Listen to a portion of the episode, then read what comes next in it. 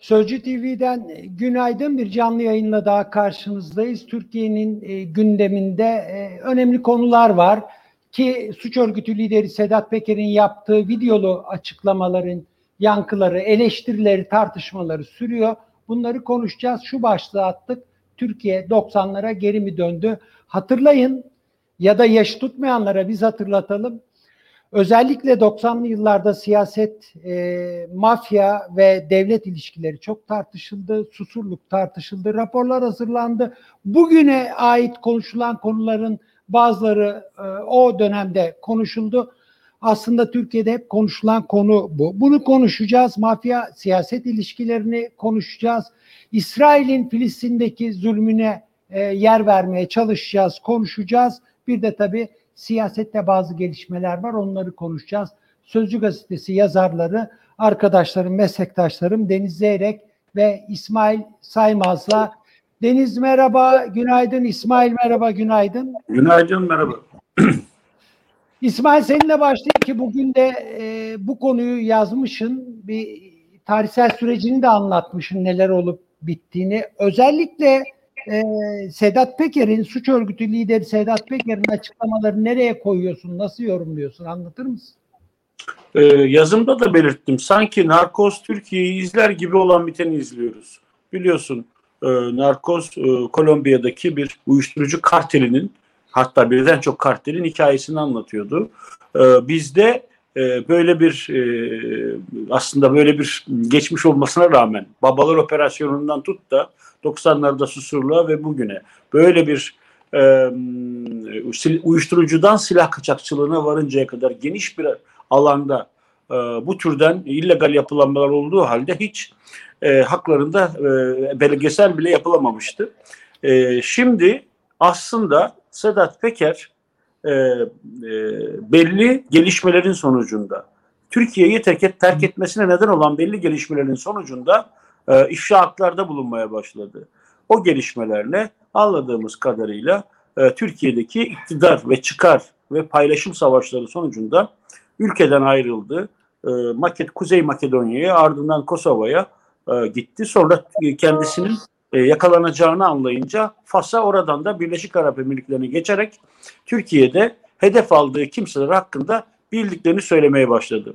Bunlar arasında ilkin Mehmet Ağar var tabii. Şöyle bir şema çizmiş kafasında.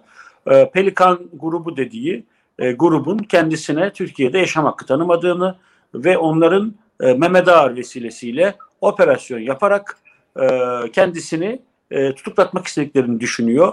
Dolayısıyla bu hesaplaşmalarını bu iki gruba karşı videolar, kendi deyimiyle bir tripod, bir kamera koyarak videolar yardımıyla sürdürüyor. Şimdi Sedat Peker'in dillendirdiği iddiaların bazıları hiç duyulmamış değil. Mesela işte Beykoz Konakları, Acarkent meselesi zaten biliniyordu.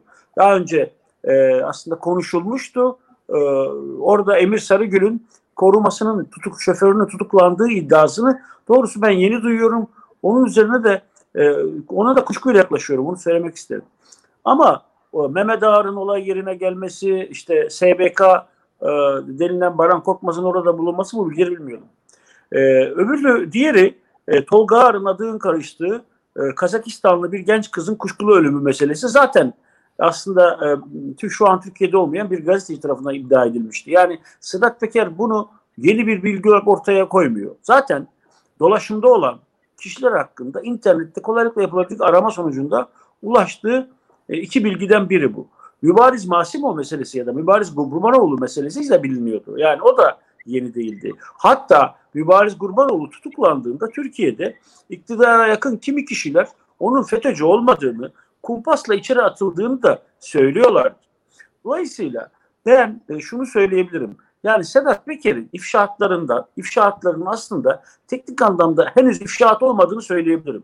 Bunların büyük bir kısmı bilinen, medyaya düşmüş, fakat ana akım tarafından yazılmamış ama Twitter mecrasında bolca tüketilmiş meselelerdi. Henüz bizi ürperten, bizi şok eden bir gelişme yok. Kolombiya ve diğer bir Latin Amerika ülkesinde yakalanan uyuşturuculara ilişkin bilgiler de yeni değil. Yani onlar da biri yaklaşık bir yıl önce, diğeri de zaten yeni gündemleşmiş meseleler. Henüz biz Sedat Peker'in devletle girdiği ilişkiye dair ya da başka bir organize suç örgütüyle kurduğu ilişkiye dair yahut itham ettiği siyasetçilerin, örneğin Mehmet Ağar'ın bu dünyayla kurduğu ilişkiye dair yeni bir bilgiye sahip değiliz. Fakat bütün bu bildiklerimizi Sedat Peker derleyip toplayıp anlattığı için ve ilk defa güne kadar iktidarı destekleyen, hatta muhalifleri kan banyosuyla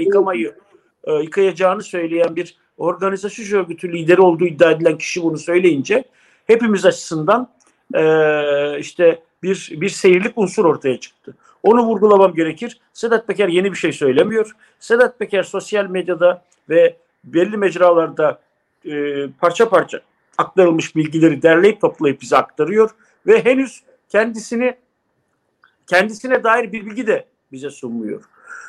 Bu arada bir pazarlık payı da bırakıyor. Yani Recep Tayyip Erdoğan'ın Pelikan grubu tarafından yalnızlaştırıldığını iddia ediyor ve aslında ona olan sevgisini sürdüğünü, fakat araya giren bu kara kedilerin, kara kedi Mehmet Ağar'la Pelikan grubu oluyor bu hususta, bu kara kedilerin Erdoğan'ı toplumdan ve kendisinden kopardığını ileri sürüyor.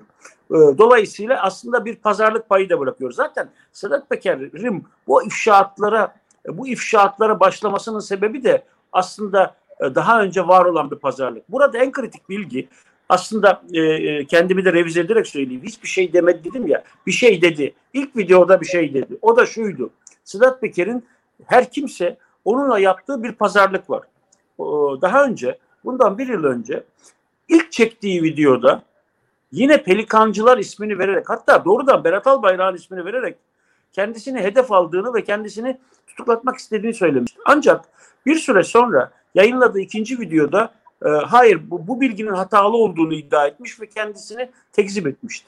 Şimdi yaklaşık 10 ay sonra çektiği ilk videoda ise işte devlet adına her kimse onunla bir pazarlığa oturduğunu, kendisine Nisan ayında bir vatandaş olarak Türkiye'ye döneceği sözünün verildiğini ve bu sözün tutulmadığını söylemiş. Bunun üzerine konuşmaya başlamış. Dolayısıyla evet, yeni bir bilgi şu: Sedat Peker'e bir söz verilmiş. Birisi bir söz vermiş. Kim vermiş, ne sözü vermiş onu bilmiyoruz ama demişler ki ona, sen Nisan ayına kadar sus. Nisan'da Türkiye'ye geleceksin. Türkiye'de hayatına devam edeceksin. Sedat Peker'in bugün bu ifşaatlara başlamasının sebebi Nisan'da kendisine verildiğini iddia ettiği sözün tutulmaması, hatta bir vatandaş olarak değil, bir mücrim, bir suçlu olarak Türkiye'ye dönmesine dair devlet tarafından yapılan operasyonu görmesi, kendisini Birleşik Arap Emirlikleri'nin Dubai'de sağlama aldıktan sonra bu ifşaatlara başlamasıyla karşı karşıyayız. O noktada evet, yeni bir bilgi, yani yeni bir bilgi, devletle yaptığı pazarlık, ama ifşa ettikleri arasında henüz bizi şok edecek, henüz bildiklerimizden başka, henüz parça parça yayınlanmış bilgilerden öte bir veriyle karşılaşmadık. Bundan sonra olur mu? Halen pazarlık sürüyor, öyle anlıyoruz. Yani Sedat Peker bütünüyle bir kopuş yaşamış değil. AK Parti iktidarının hala ideolojik bağının olduğunu söylüyor. En azından Sayın Cumhurbaşkanı'na bir sempatisinin olduğunu söylüyor. Ama gerek yaptığı açıklamalar, gerekse oradaki o sahnenin dizilimine baktığımızda şimdi de muhalif kesimlerle bir ilişki arayışı içerisinde olduğunu gözlemliyoruz. Mesela yanlış hatırlamıyorsam işte Hazreti Ali'nin kılıcını sembolize eden bir kolye taktı bir keresinde. Masada Troçki'nin kitabı vardı. Efendime söyleyeyim. Bu de işte Seyit Rıza örneğini veriyordu. Yahut 90'larda Mehmet Ağar polisliği diyerek işkence ve kötü muameleyi hatırlatıyor. O dönemde işte hatta öldürülmüş PKK'lıların bile cesetlerinin yayınlanmaması yönünde tavır aldığını söylüyor. Bu da bir yanıyla AK Parti'ye en azından ben herhalde Erdoğan'ı seviyorum mesajı gönderirken, öbür taraftan muhalif kesimlere, kendisiyle bağı süratle kopmuş olan, kendisiyle bağı radikal bir biçimde, ya hatta kendisine karşı radikal düzeyde bir antipatisi olan muhalif kesimlere de bir alttan mesajlar gönderiyor diye düşünüyorum. Bugün öykü yazıma geçerek anlatayım mı yoksa? Bir Deniz'le konuşalım. Sana zaten bir takım sorularla geleceğim. O açıklamaları, açılımı da yaparsın. Deniz, bu konuşmaları ve beraberindeki tartışmaları nereye koyuyorsan, mesela İçişleri Bakanı dedi ki bir suç örgütü liderinin söylediklerini muhalefet ciddiye alarak siyaset yapıyor dedi ve bunu da eleştirdi mesela. Sen nasıl yorumladın? Evet, yani suç örgütü lideri iktidar lehine konuştuğunda o zaman ne olacaktı? Ya ben bizzat kendim bir olay yaşadım Sedat Peker meselesi üzerinden. Bir akademisyenlerin bildirisi üzerinden işte kan gölünde boğmaktan falan bahsediyordu. Ben de bunu bir canlı yayında eleştirmiştim. Hakkımda basın toplantısı düzenledi. Sosyal medyadan açıklamalar yaptı. Ve ben yani ister istemez bir güvenlik endişesine kapıldım. Yani düşünün, gazetecisiniz, tek başınıza dolaşıyorsunuz, herhangi bir şeyiniz yok ve eli kolu bu kadar her tarafa uzanan birisinden böyle bir tehdit alıyorsunuz. Sonra tacizler, sosyal medyadan tacizler vesaire. En sonunda Emniyet Genel Müdürü'ne gittim. Dedim ki ya bunu niye izliyorsunuz? Niye izleyici? Ya benimle adeta böyle dalga geçer gibi şey dedi. Ya merak etme, bir şey olursa bizzat ben korumalığını yaparım senin dedi. Şimdi bir dönem böyle bir ilişkileri vardı. Yani merak etme, biz her şey bizim kontrolümüzde, biz buradayken bir şey yapamaz mesajı verdi. Ve benim o görüşmemden sonra şey kesildi, taciz kesildi. Ve yani bir dönem hükümetle, devletle, AK Parti ile bu tür ilişkileri vardı. Cumhurbaşkanı ile fotoğrafları sosyal medyada dolaşıyor. Yani AK Parti'nin yanındayken milliyetçi, vatansever biri gibi yansıtılıyor. AK Parti ile kavgaya tutuştuğunda suç örgütü. Bunu yani biraz iktidarın da istikrarlı olması lazım. Yani iktidarın da ona en başından beri suç örgütü lideri ya da vatansever bir iş adamı demesi lazım. Yani ikisinden birini başından sonuna kadar tercih etmesi lazım. Eğer sizin yanınızdayken vatansever bir iş adamıysa, şimdi suç örgütü lideri olmuşsa sizde de bir sorun var. Sizin ilişkilerinizde de bir takım sorunlar var. Dolayısıyla da ben tipik, yani bu bizim Türkiye'nin tarihinde maalesef hiçbir zaman kaybolmayan bir devlet, mafya, siyaset ilişkisi görüyorum. Yani bir ucunda devlet var, bir ucunda siyaset var, bir ucunda mafya var. Bu ilişki hiç bitmedi Türkiye'de. Susurluk'ta tam ucunu yakaladık, üstüne gitmeye başladık, konuşmaya başladık Susurluk kazasında 3 Kasım 1996'da. Ondan sonra 28 Şubat geldi. Generaller masaya yumruklarını vurdu. Hem bir taraftan muhafazakarlarla, laiklik düşmanlarıyla, şeriatçılarla mücadele ediyor gözüküp, diğer taraftan da devletin bu tür ilişkilerin ortaya çıkması sürecini bitirdiler. Kimse bunu tartışmadı. Yani farkındaysanız hiçbir zaman 28 Şubat'ın bu Susurluk kazasıyla ortaya çıkan ilişkileri örtbas ettiğini de kimse farkına varmadı. Bu işler böyle. Bakıyorsunuz o zaman da belli aktörler vardı. O zaman da devlet adına işte bir takım işler yapanlar vardı. Devletin kullandığı isimler vardı. O zaman da bu üçgende arada işte trafiği sağlayan siyasetçiler vardı. Şimdi de var. Yani dolayısıyla benim açımdan böyle farklı bir manzara yok. Sadece çıkar çatışması yaşanıyor. O çıkar çatışması her zaman böyle bir sonuç da doğurur. Yani gerçeklerin, bir takım iddiaların açıktan dillendirilmesini sağlar. Şimdi bu Masimov olayı, işte Yalıkavak'taki marina meselesi, Türkiye'de duymayan var mıydı?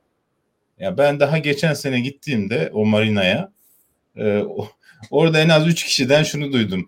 Burada işte bir Azeri kökenli iş adamının da adamı kumpasla içeri attılar. İşte şimdi Mehmet Ağar yönetiyor.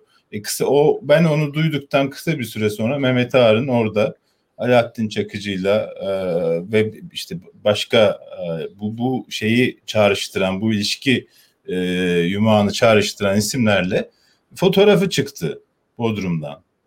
Ya o zaman o zaman işim hani kimsenin bilmediği, kimsenin duymadığı şeyler değil ama şimdi Sedat Peker tarafından dillendiriliyor. Onun da tabii şöyle bir şeyi var. Şimdi niye bugüne kadar sustun da şimdi konuşuyorsun? Ona da bu soruyu soruyor insanlar. Madem böyle bir şeyin vardı, niye şimdi kullanıyorsun? Bu da çıkar çatışmasının göstergesi. Yani herkes bir pazarlık içinde. Deniz, Sedat Peker'in yaptığı açıklamalar içerisinde dünkü yayınlarda da altın çizerek konuklara, yayına katılan arkadaşlara sordum. Diyor ki yıllardır devletin içindeyim. Bir cümleye böyle başlıyor ve devam ediyor sonra. Ayrıca konuşulması gereken konu bu değil mi? Yani bir organize suç örgütü lideri yıllardır devletin içindeyim diyorsa ve bunu da eğer temellendiriyorsa, ki bakıyoruz öyle gibi görünüyor. Belki de söylediği tek doğru şey bu.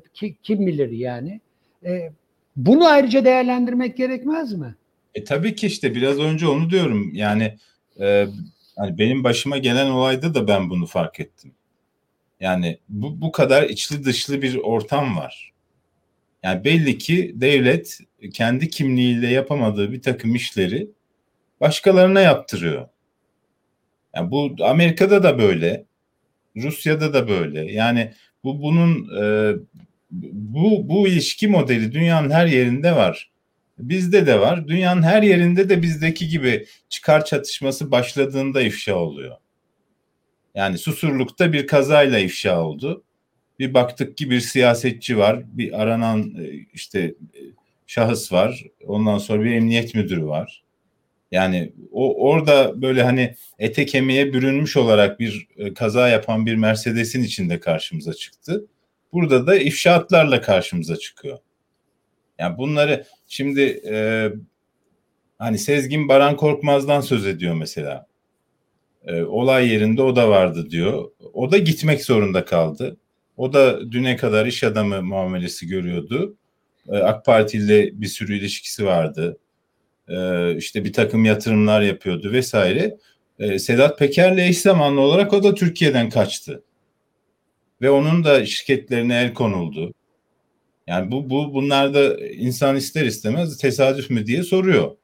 Belli ki bir tanıklık var, belli ki bir paylaşmışlık var. Bunlar arasında belli ki bir ilişki var ve para var. Yani ben iddia ediyorum, bu klasik bir klişedir yani işte parayı takip edersen bulursun ya da eşi, sevgiliyi vesaire takip edersen bulursun. Bu böyle şu anda çok ete kemiğe bürünmüş vaziyette karşımızda duruyor. Peki İsmail'e döneyim. İsmail, az önce sen genel bir çerçeve çizdin, sorularda sordun, bir takım çıkarımlar da yaptın. Deniz'e sorduğum soruyla ya da hatırlattığım cümleyle geleyim sana. Sen de oradan konuşmaya, yorumlamaya devam et. Diyor ki Peker, yıllardır devletin içindeyim. Bunu konuşmak, bunu tartışmak, hatta Türkiye'deki yetkililerin bunu açıklaması, büyük bir şeffaflıkla ortaya koyması gerekmez mi? Şimdi geçmişte mafya liderlerinin siyasetçilerle bu denli aleni ilişki kurması yahut siyasetçilerin yanında olduğunu ifade etmesi, hatta siyasi kampanya yürütmesi mümkün değildi. Yani 90'lar örneği, 90'lara haksızlık. 90'larda böyle değildi. 90'lar yanlış hatırlanıyor. Mesela 90'larda mafya Mesut Yılmaz'ın burnuna yumruk attı. Mesela 90'larda Eyüp Aşık, Alaaddin Çakıcı'yla senli benli konuştuğu için istifa etmek zorunda kaldı. Mesela Alaaddin Çakıcı bir televizyon yayınına katılıp Tansu Çiller hakkında ağza alınmayacak ifadeler kullandıktan sonra Türkiye'de yer yerinden oynadı. Öyle 90'larda herhangi bir siyasetçi bir organize suç örgütü lideriyle yan yana fotoğraf vermek, efendime söyleyeyim onun siyasi desteğine muhtaç hale gelmek yahut onunla aynı siyasi çizgide olduğunu ifade etmek gibi bir fotoğraf hiç vermediler. Bu bugüne mahsustur. Bu Cumhur İttifakı'na mahsustur. Ancak bu dönemde bunlar görüldü. 90'lara haksızlık etmeyin. 90'lar örneği bugünlerin gerisinde bir örnektir. Bakın bugünlerde özellikle Cumhurbaşkanlığı sistemine geçildikten sonra, AK Parti'nin bütün döneminde de değil bu. 2017 yılından sonra ve Cumhurbaşkanlığı sistemine geçildikten sonra organize suç örgütü liderleri siyasetin bu kadar gündemi haline geldi. Bunlardan en başat örnek Sedat Peker'in yükselişiydi. Sedat Peker, Alaaddin Çakıcı'nın cezaevinde olduğu günlerde Ergenekon davasından da yatmış olmasının etkisiyle 2014-15'ten sonra hızla organize suç örgütü liderliğinden bir iş adamı, politik bir iş adamı figürüne doğru yol aldı. O günlerde hatta daha İslami, eskiden normalde Türkçü bir söylem benimserken giderek İslamileşen, havaya da uygun şekilde, atmosfere uygun şekilde İslamileşen bir rota tutturdu. Hatta yanında böyle İsmail Ağa tarikatından bir ikinci adamı vardı. Bütün mitinglere, kendi düzenlediği etkinlikler onunla gider. Önce ona dua ettirir, sonra kendisi konuşurdu. O şimdi görünmüyor ortada. Şimdi bizzat siyasi mitingler yaptı Rize'de. Mesela Cumhurbaşkanı'na destek mitingi yaptı. Arkasında eski BHP İl Başkanı vardı. Beykoz'da miting yaptı. İzmit'te miting yaptı. Ondan sonra Cumhurbaşkanlığı kampanyasına destek verdi. Hayır diyenler için onları sokakta işte isyan başlatırsanız sizi şu bekliyor diye mesajlar gönderdi. Barış akademisyenleriyle ilgili onlarla kan banyosu yapacağını söyledi. İşte cezaevinden sözde Fethullahçıların kaçacağını ima ederek onları dileklere asacağını, en son cezaevinin duvarına asacağını söyledi. Ya iltifat üstüne iltifat gördü. En son bir düğünde Cumhurbaşkanı'yla beraber fotoğraf çekildikten sonra önü sonsuz açıldı. Ya bugün bir eliyle Rabia, diğeriyle Bozkurt işaretini ilk o yaptı. Cumhur İttifakı daha kurulmadan henüz Devlet Bahçeli ile Erdoğan arasında sert rüzgarlar eserken Cumhur İttifakı'nın ilk işaret fişeğini o verdi. Bir elinde Rabia, diğerinde Bozkurt vardı. Cumhurbaşkanıyla görüntü verdi. Sonra kimse demedi ki ya sen niye miting yapıyorsun? Bizim buna ihtiyacımız yok demedi kimse. Rize'de Cumhurbaşkanı Erdoğan'la Sedat Peker'in fotoğrafları yan yana asıldı.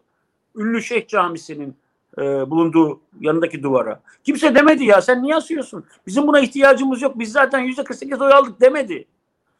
Sonra Sedat Peker övgü üstüne övgü aldı. Bak bir Beyaz TV'de bir sabah programında abimizin doğum günü kutluyoruz diye mesaj gönderildi. Akit'in yemeğine, iftarına katıldı. Başka şeyler ağırlandı. Şu an TRT haberi sunan bir sunucu onun büyük bir kahraman olduğunu defalarca söyledi. O günlerde Sedat Peker'e övgüler üstüne övgüler düzüldü. Sedat Peker bak bugün ifşaatlar arasında ne var? Fevzi İşbaşarı'nın karakolda dövülmesi. Bu biliniyordu. Yani o günlerde de biliniyordu. O günlerde Sedat Peker bunu üstlenmemişti ama böyle ima yoluyla sahiplenmişti. Sedat Peker'in anlatımından biz ne anlıyoruz? O dönem bir AK Parti milletvekili. Ben anlıyorum kim olduğunu. Bir AK Parti milletvekili ricası üzerine. Efendim? Metin Külünk'ün ricası üzerine. Bak milletvekili, eski milletvekilini mafya dövdürtüyor kardeşim. Şimdi yani bunu AK Parti milletvekili rica etmiş. Ya bu böyle bir ilişkiyi 90'larda göremezsiniz. 90'larda böyle bir ilişki yoktur. Böyle açık, faş olmuş. Siyasi parti liderlerinin yan yana fotoğraf verdiği, hatta siyasi kampanya destek istediği bir manzara yoktur. Alaaddin Çakıcı'ya gelince, Alaaddin Çakıcı, Sayın Devlet Bahçeli tarafından dava arkadaşım denilerek onore edildi. Siz Osman Kavala'yı, Selahattin'i savunuyorsanız ülkücü şehidin oğlu Alaaddin Çakıcı var denildi. Alaaddin Çakıcı, Devlet Bahçeli tarafından cezaevinden hastanede ziyaret edildi. Birlikte fotoğraf verildi. Sonra Devlet Bahçeli, Alaaddin Çakıcı'ya özel af girişimi için çaba sarf etti. Alaaddin Çakıcı serbest bırakıldı. Alaaddin Çakıcı ana muhalefet liderini tehdit etti. Hem de birden çok kez tehdit etti. Üstelik sopaya geçirmek, oduna oturtmakla tehdit etti. Sonra da bunu da adaletin sembolü diye gitti ifade de açıkladı. Alaaddin Çakıcı ya Mehmet Ağar'la bile 90'larda fotoğraf vermedi ya. Ama Bir yıl önce Mehmet Ağar'la aynı marinada Korkut Eken, Engin Alan, Alaaddin Çakıcı ve Mehmet Ağar beraber fotoğraf verdiler. Şimdi bugün de mesela Alaaddin Çakıcı'nın oğlu Ali Çakıcı üstü kapalı şekilde bu kez Ali Babacan'a tehditte bulunuyor. İsmail, sesin gitti. Bir kontrol et lütfen, kabloyu falan duyabiliyorsan beni. Organize suç örgütleri. Evet. Ya da organize suç örgütleri ya da onların lideri olduğu iddiasıyla yargılanan hiç kimse 90'larda bu şekilde siyasi fotoğraflara giremezdiler. Siyaset henüz bu kadar iç içe geçmemişti. Bu 2016 ve 17'den sonra Cumhur İttifakı döneminde, AK Parti iktidarında mümkün oldu. Peki Deniz, ne olur bu tartışmalar? Yani buradan bir sonuç çıkar mı ya da bir yere varır mı? Ya da mesela siyaset ya da muhataplar, birileri bir açıklama yapar mı sence? Valla bence yapmaz. Çünkü yani şöyle bir durumla karşı karşıyayız. Yani hani eskiden medyaya dördüncü kuvvet denirdi. Çünkü medyanın ortaya koyduğu şeyler kısa sürede sonuç getirirdi. Kamuoyu tepki gösterirdi vesaire. Şimdi yani şu Ruhsar Pekcan işine bakıyorum. Yani sanki böyle bir şey yaşanmamış gibi davranıyor iktidar. Burada da aynısını yapıyor. Yani burada da suç örgütü lideridir, konuştuklarını dikkate almayın gibi bir genel çerçeve çizdiler, gidiyorlar. Halbuki mesela Feyzi İşbaşaran meselesi iddianın doğru olduğunu bizzat bugün Saygı abinin yazısını okuyun, kendisiyle konuşup doğrulamış. Yani hatta ben neden İsmail'e Metin Külünk bir milletvekili deme, yani Metin Külünk dedim. Çünkü Feyzi İşbaşaran'ın bugün Saygı abinin köşesindeki açıklamasına bakarsan emniyetten işte adliyeden cezaevine vesaire giderken Feyzi İşbaşaran'ın Metin Külünk'ün liderlik ettiği bir grubun orada olduğunu söylüyor. Yani işte teyit edilmiş bir bilgi. Yani bugün Sedat Peker'in söylediği Feyzi İşbaşaran'ı işte gözaltındayken dövdük bilgisi bizzat İşbaşaran tarafından doğrulanıyor. Bu bile bir suç duyurusudur. Yani bu durumda mesela yani Metin Külünk'ün çıkıp bir açıklama yapması lazım. Ya ben yoktum, ben yapmadım vesaire gibi bir şey demesi lazım ki böyle bir sessizlik de var. Yani memlekette bu moda oldu artık. Ya medya söylesin, şey yapsın, nasıl olsa kamuoyundan bir tepki gelmiyor. Nasıl olsa seçimden seçime bu ülkede iktidarla ilgili halk görüşlerini söyleyebiliyor. Bir sonraki seçime kadar bakalım, unutulur gider bunlar gibi bir yaklaşım söz konusu.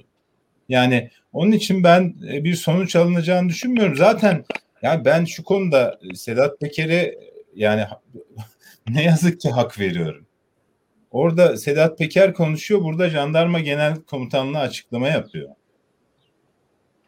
Yani soruşturma konusu olmuş bir şey. Savcının açıklamasını anladım.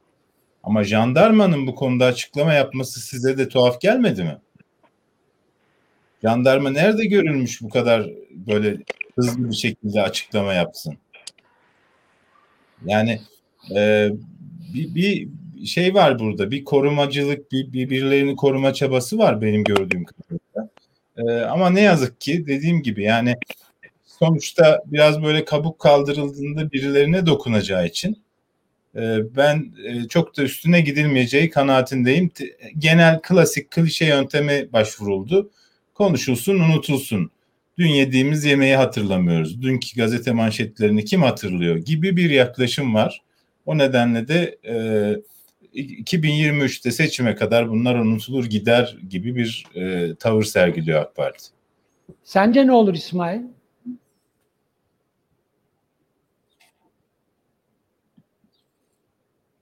İsmail'in yayınında sanıyorum. Geliyor mu sesim? Evet, şimdi geliyor İsmail. Yani tabii suskunluk yasası uygulanacak. Burada iktidar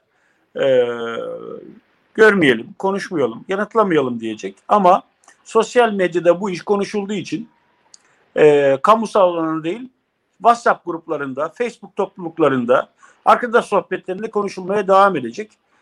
Bu yani suskunluk yasası böyle direkleşik olacak. Şimdi az önce Deniz söyledi, yani yazıyoruz da ne oluyor? Yazıyoruz, bizim gazete yazıyor. Cumhuriyet yazıyor. Yazan yok ki başka. Söyleyen yok ki başka. Konuşan yok ki.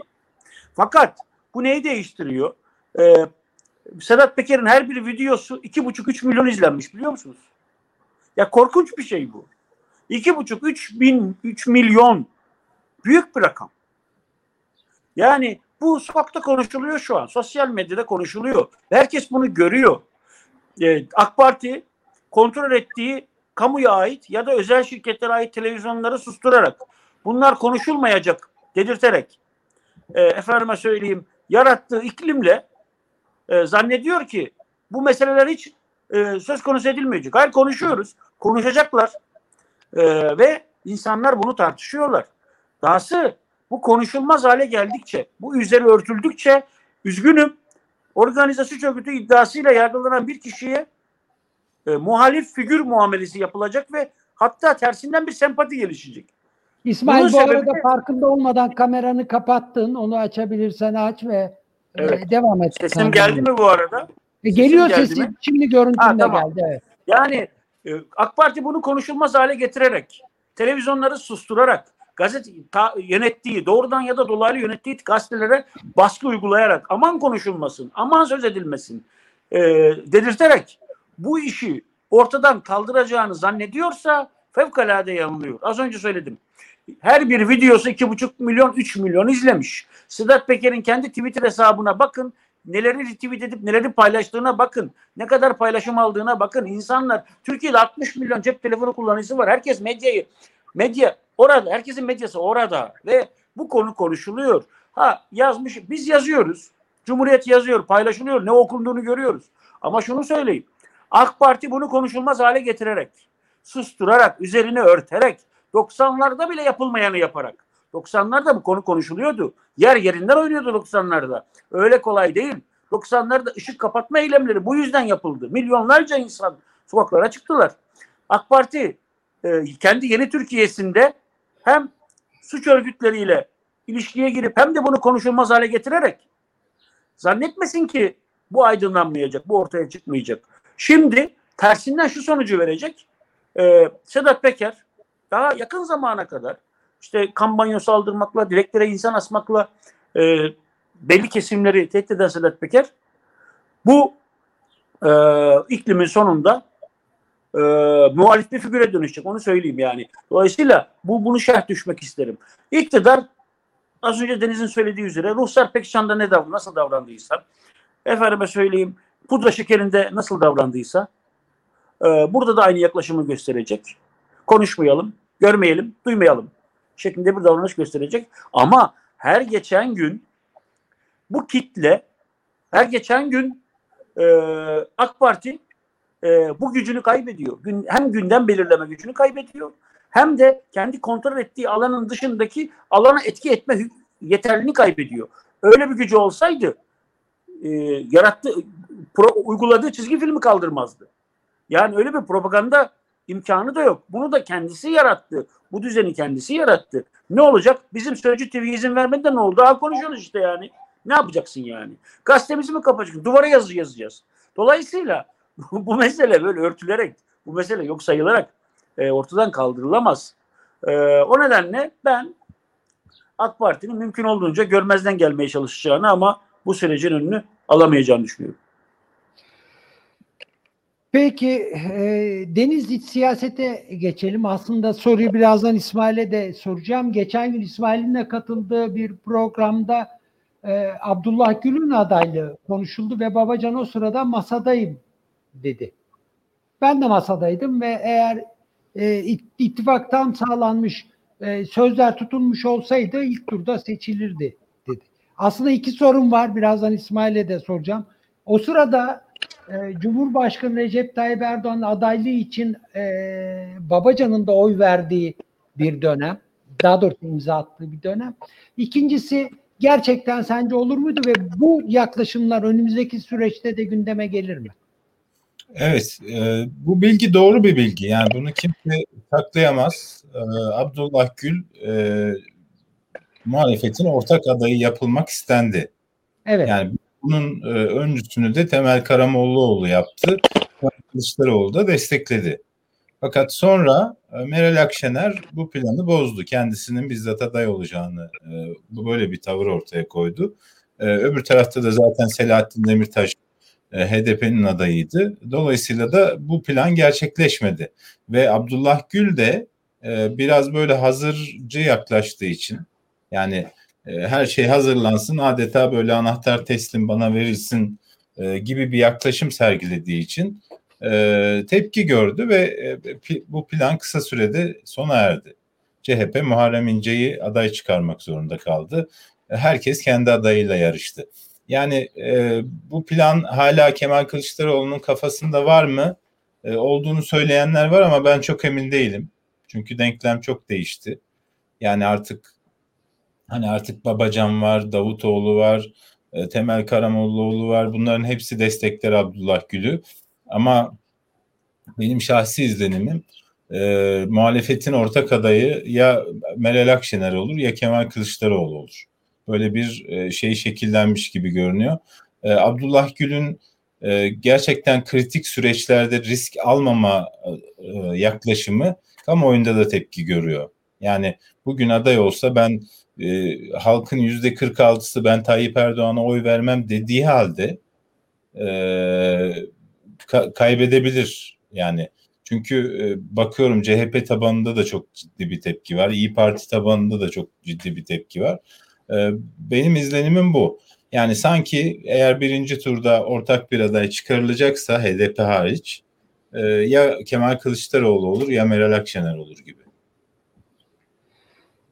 Peki İsmail, o gün konuştuğunuz canlı yayında da takip ettik. Benim sorumu doğru buluyor musun? Yani bütün bunlar olurken Babacan aynı zamanda Tayyip Erdoğan aday olsun diye, sanıyorum 316 ya da 317 vekilin imzası vardı. O imzalardan birine de o da sahipti.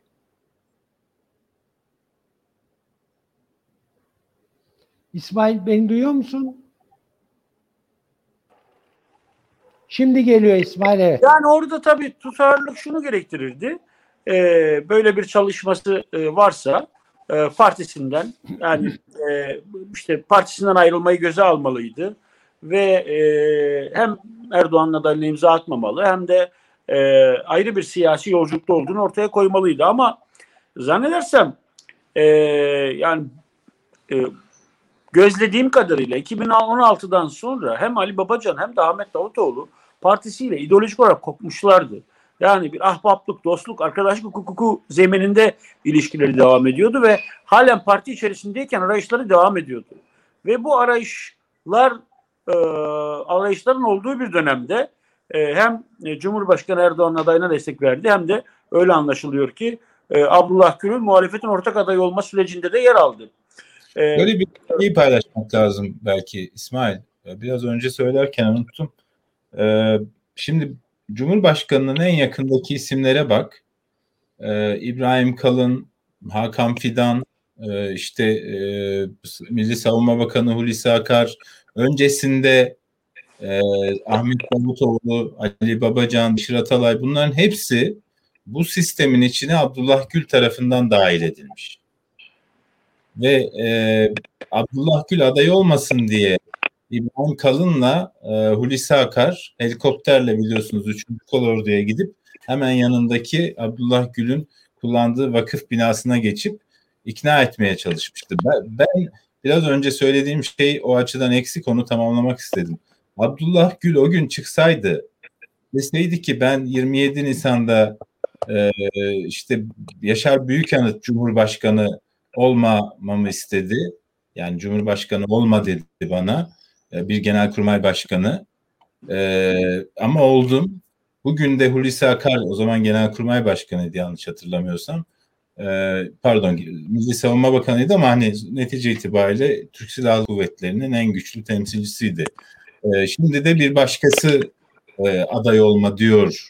Ama ben olacağım, her şeye rağmen olacağım deseydi bambaşka bir tablo ortaya çıkardı. orada dahi sessizliğini korudu. Orada dahi bu kendisine yapılan bu müdahaleyi Türkiye duysun istemedi.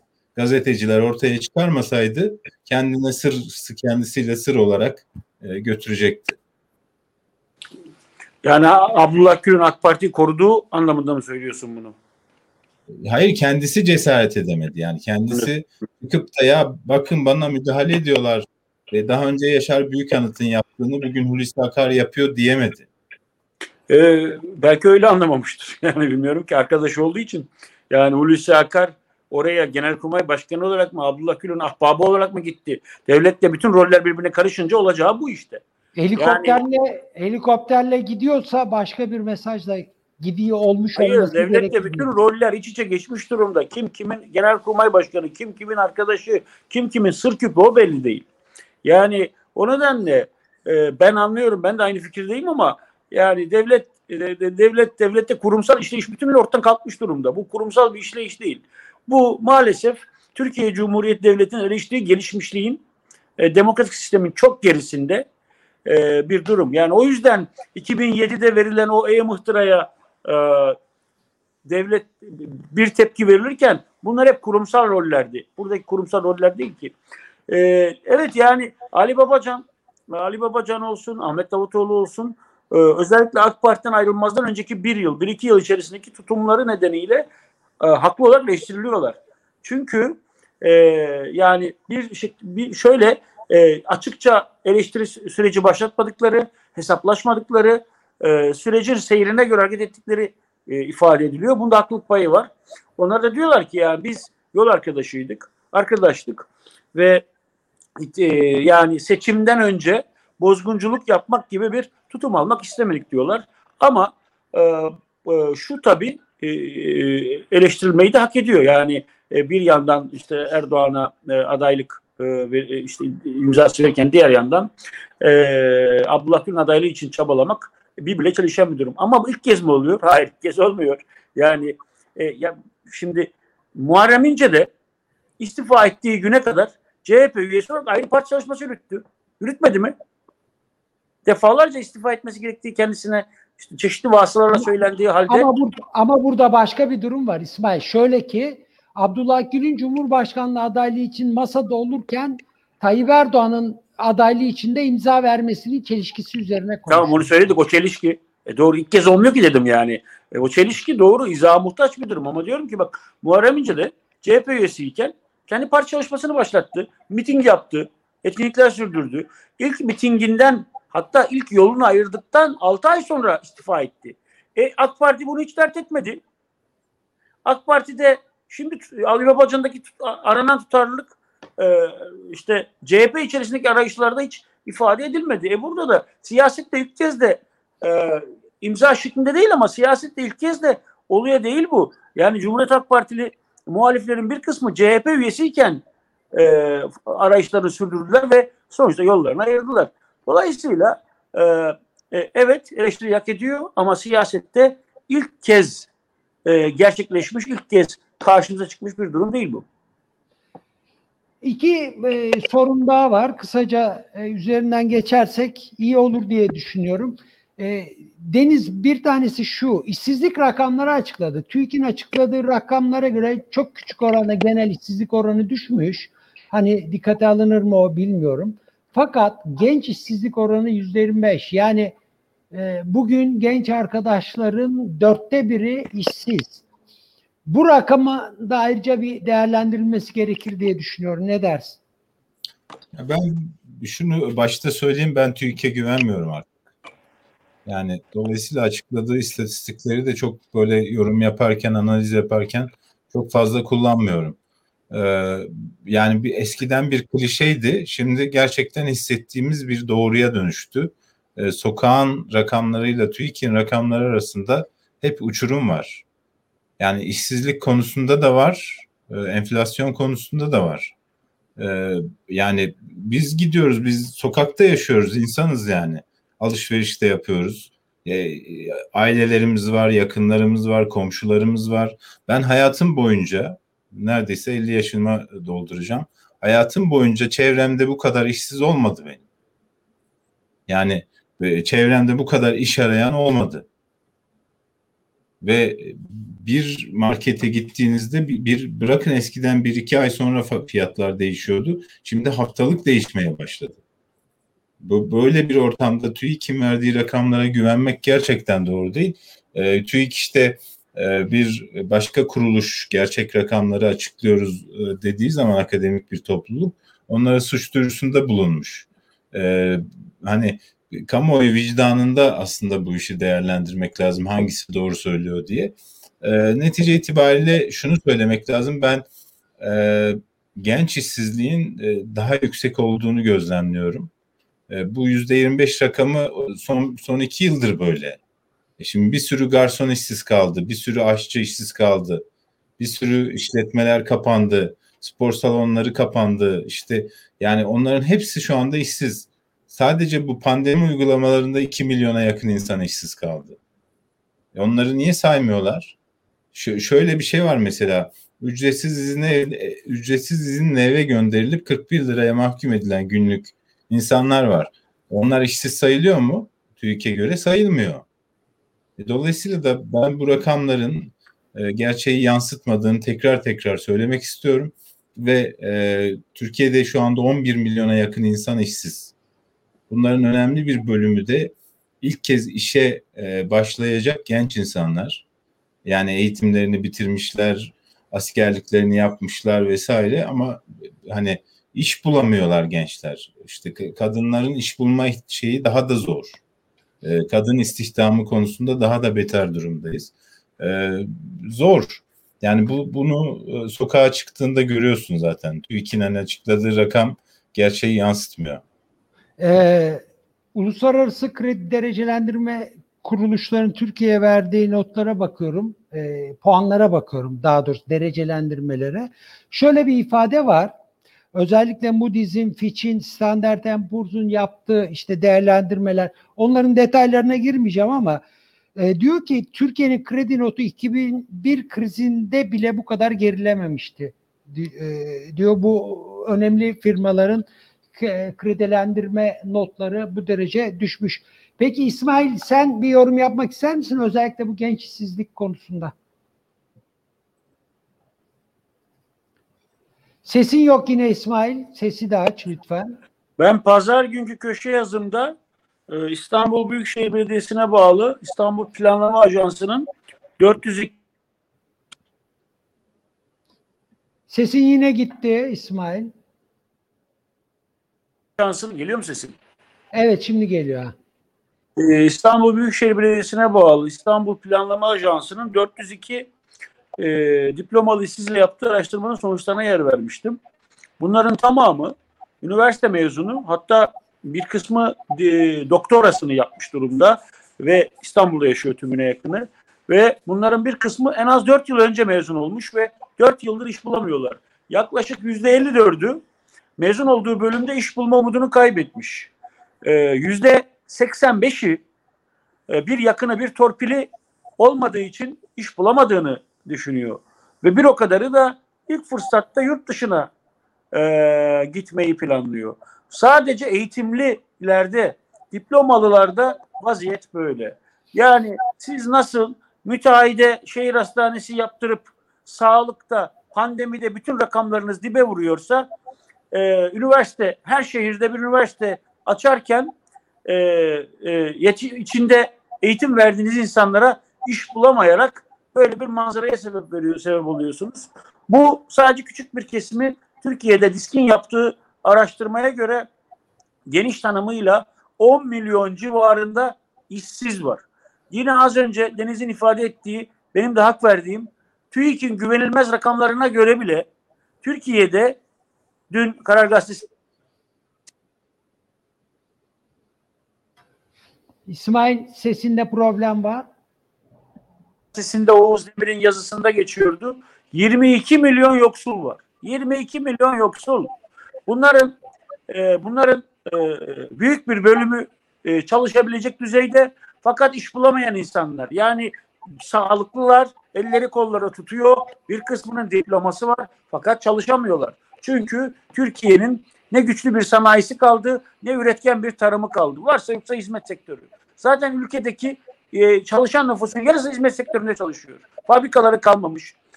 Tarımı %15'ler seviyesine gerilemiş bir... İsmail, 22 milyon dediğin memleket nüfusunun 1/4'i. Evet, yoksulluk sınırında yaşıyor. Evet. Yani bu TÜİK'in verilerine göre.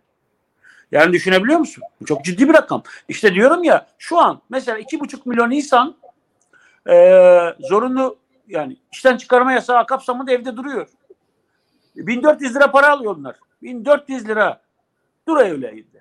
Asgari ücret ne kadar? 2800. Ya asgari ücretin yarısı kadar para veriyorsun adama. Evde dur diyorsun. Evde dur. Peki günlüğü ne kadar tekabül ediyor? 45 lira, 50 lira. Ya 45-50 lirayla ne alınıyor Allah'ını seversen? Ne alınıyor ya? Ben geçen örnek verdim. 10 lira domatesin kilosu 10 lira. Pide 5 lira. O AK Parti'nin engellemeye çalıştığı halk ekmek büfeleri olmasa vatandaş pide alamayacak İstanbul'da. Pide orada 1,5 lira. Ekmek 2 lira. Simit 2,5 lira. Öyle hani gariban öğünü simit çay diyorsun ya. Ya simit çay dediğin 5 lira ya. Öyle kolay değil yani. Bir sigara. Son market sınırlamasıyla beraber sigara gıda kapsamına girdi biliyorsunuz. Ya sigara, en ucuz sigara 15 lira. Ve artık bak marketlerde, ben sigara içmiyorum ama gidince gördüm. Artık marketlerde bir sigara satılıyor, bir de makaron satılıyor biliyor musunuz? Haberiniz var mı? Sigara içmiyorsunuz, bilmiyorsunuz. Makaron ne? Piyasaya kaçak giren tütünler, yani bu yurt dışından da geliyor olabilir. Anadolu'da üretilen. Ben de makaronu Fransız tatlısı zannediyordum. Böyle evet. Öyle zannediliyor. Anadolu'da üretilen tütün olabilir. Bunlar sigara kağıtlarına satılıyor. Boş kutulara ya da jelatinlere doldurulup marketlere veriliyor. Şu an markete gittiğinde 3 liraya 5 liraya makaron içiyorsun. En son Rize'ye gittim, babam da makaron almış. Dedim ki ya içme bunu. Ama ucuz diyor. Ucuz işte 3 lira 5 lira düşün yani. Şimdi bakkala gidiyorsun, ekmek 2 lira alamıyor vatandaş. Akşamın ekmeğini alıyor 1 lira 75 kuruş. Manava gidiyorsun, sağlam domates var, ezik domates reyonu var, çürük domates reyonu var. Eskiden bu çöpe atılıyordu, şimdi markette yan ürün olarak satılıyor. Şimdi vaziyet böyle kardeşim. Millet yoksulluktan kırılıyor, ciddi bir yoksulluk var. Bu alanda çalışanlar aslında yoksulluğun bir adım ötesi. Reel işsizlik var. Açlık var. İnsanlar günde bir öğün yiyor olabilir. Ciddi bir açlık riskiyle karşı karşıya kalabiliriz. O nedenle bir de şöyle bir durum var bak. Şimdi Allah muhafaza o aşamaya gelmekten de endişe ediyorum. Venezuelalılar Kolombiya sınırına giriyorlar. Yani Amerika'da iç göç, açlık göçü, yoksulluk göçü başladı. Endişem odur yani. Endişem o. O nedenle bu eğer öne alınamazsa, sosyal politikalar geliştirilemezse, belediyeler seferber edilemezse, bütün kaynaklar pandemi sürecinde toplumu tok ve sağlıklı tutmak için seferber edilemezse durmayayım yani. Çünkü pandemi bize şunu öğretti. Milyonerlerin sayısı arttı, yoksul milyonların sayısı arttı. Vaziyet çok açık. Öyle sosyalist ajitasyon parçalamıyorum. Keşke ajitasyon olsaydı, tablo böyle yani çünkü. Ve buna karşılık bir önlem de yok. Buna karşılık bir cihaz da geliştirilemiyor. Yani sadece ne yapılıyor? Akşam nasıl oluyor anlamıyorum kardeşim. Her akşam izliyorum. 3000-5000 vaka sayısı azalıyor. Nasıl yaptınız bunu? Nasıl bu düştü böyle çabucak? Yani turizm sezonuna göre vaka uyarlaması yapılıyor. Ya bu birdenbire artacak gene. O nedenle ben artık bu yoksulluk, işsizlik meselesinin kronik tartışa geldiğimiz kronik işsizlik ve yoksulluğun bir aşama ötesine geçmenin sınırında olduğumuzu düşünüyorum. Arkadaşlar önemli bir konuyu da konuşup yayını öyle bitirelim diyorum. Bu işsizlik konusu bitmez ki. Az önce başlığımız şöyleydi İsmail, belki yayında dikkatini çekmemiştir. İşsizlik salgın gibi. Gerçekten evet. Pandemiden daha fena vuruyor memleketi. Sen az önce agitasyon değil gerçekler dedin, doğru. Gerçekler öyle. Deniz, bir de insanlık vahşeti var, bir zulüm var Filistin'de. Bu konuya değinmek isterim. Ne dersin? Bir türlü bunun da önü alınamıyor. Evet.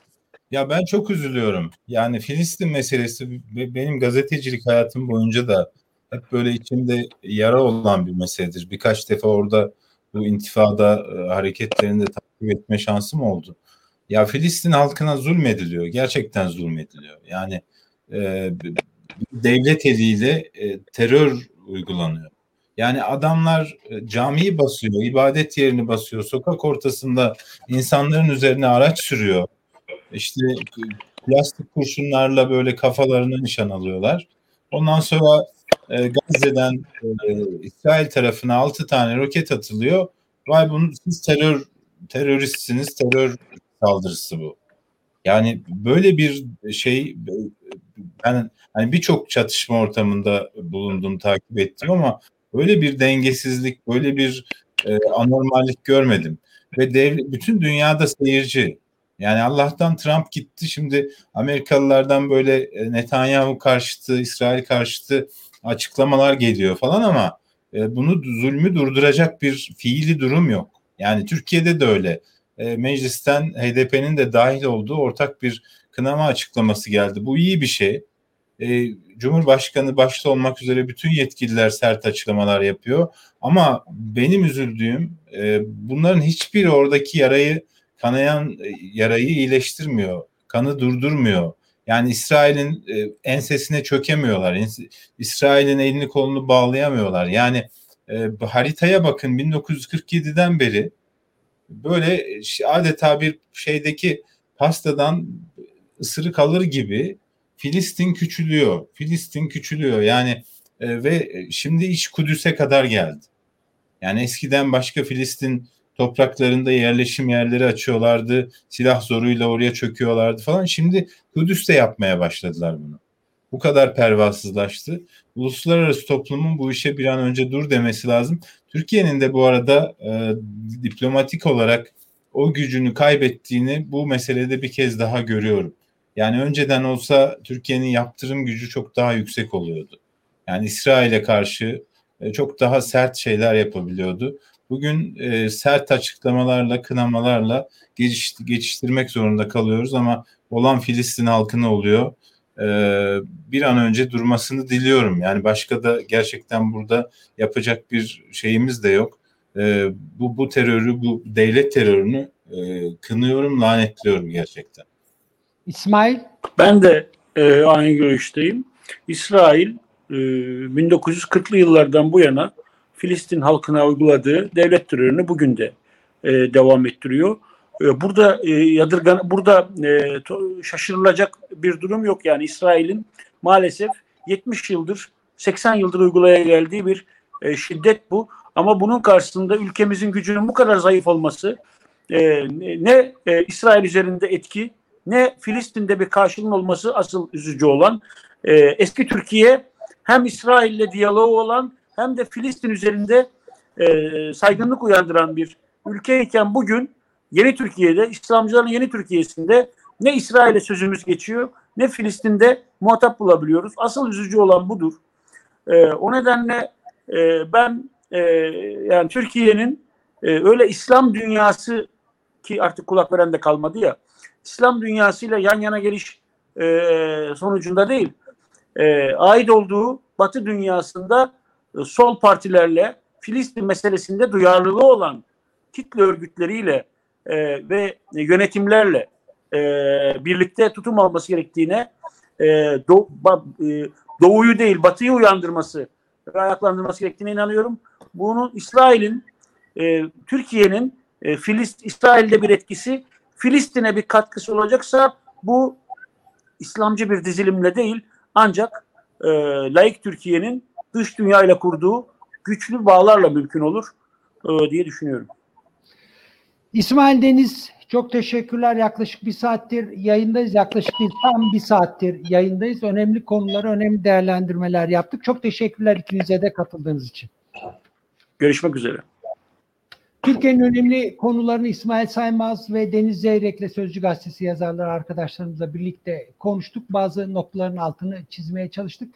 Sizden de ricam lütfen YouTube kanalından Sözcü TV'ye abone olmayı, takip etmeyi unutmayın. Tekrar görüşmek üzere. Hoşça kalın.